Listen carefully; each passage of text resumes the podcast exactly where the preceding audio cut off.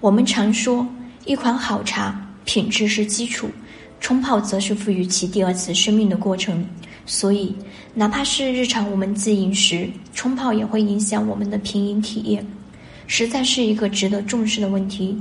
对于普洱茶的冲泡来说，它既需要对茶性的理解认识，也需要长时间的实践。而且，面对普洱茶多维度的复杂性，我们认为冲泡普洱茶时。经验比技巧更重要。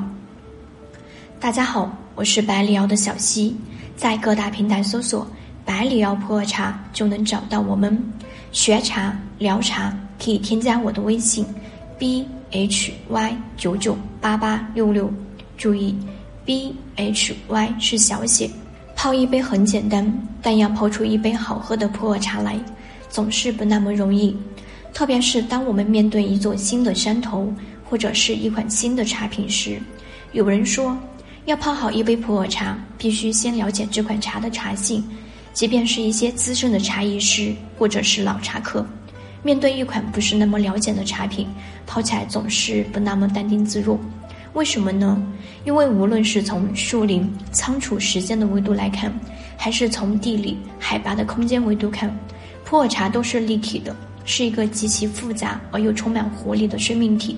更何况，这个生命体还在不同的时间段、不同的地理环境中，无时无刻不发生着变化，给人带来不同的变化和感受。从吃茶到喝茶，从物质层面到精神层面，是茶从一味药到一种食物，再到一种饮品的演变。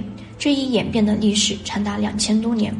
冲泡好普洱茶的难题在于，普洱茶是个复杂、充满活力的、富于变化的生命体。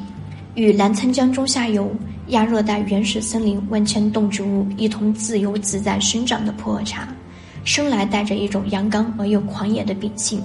在所有茶类中，普洱茶应该是最为庞大而又复杂的体系。一入普洱深似海，正如有资深茶友说的：“不轻盈三五年，连普洱茶的门都入不了。”而对茶性的了解是泡好一款普洱茶的基础。就大方向来说。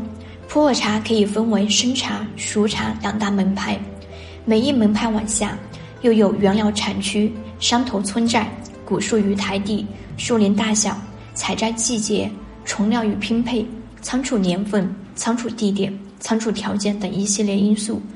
当这些因素纵向与横向交织在一起时，即便不考虑饮茶者口感方面的差异，都会出现恶的 n 次方个滋味。所以。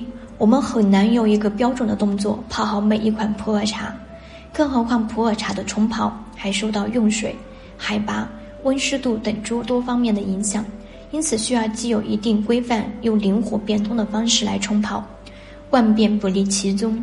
普洱茶的冲泡当然还是有一定规律的，如果我们不划分得太细，那么市场上的普洱茶大致可粗分为生茶、熟茶、中期茶、老茶、干普茶。以及茶膏、茶粉等萃取物等六个类别，这六类普洱茶茶品，只要在茶具、水温、时间等方面把握好，按照普洱茶的冲泡流程走下来，基本上都能泡出不错的茶汤来。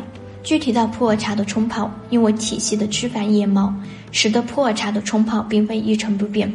一款好茶，品质是基础，冲泡则是赋予其第二次生命的过程。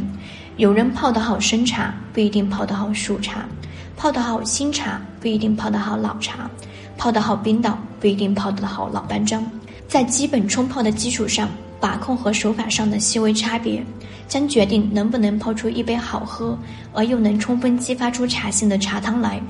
而这不仅需要基本的技巧，更需要丰富的经验。这种经验来自不断的冲泡实践以及对茶性的基本掌握。本期内容就到这里结束了。想要了解更多的普洱茶知识，可以添加我的微信：b h y 九九八八六六。注意，b h y 是小写。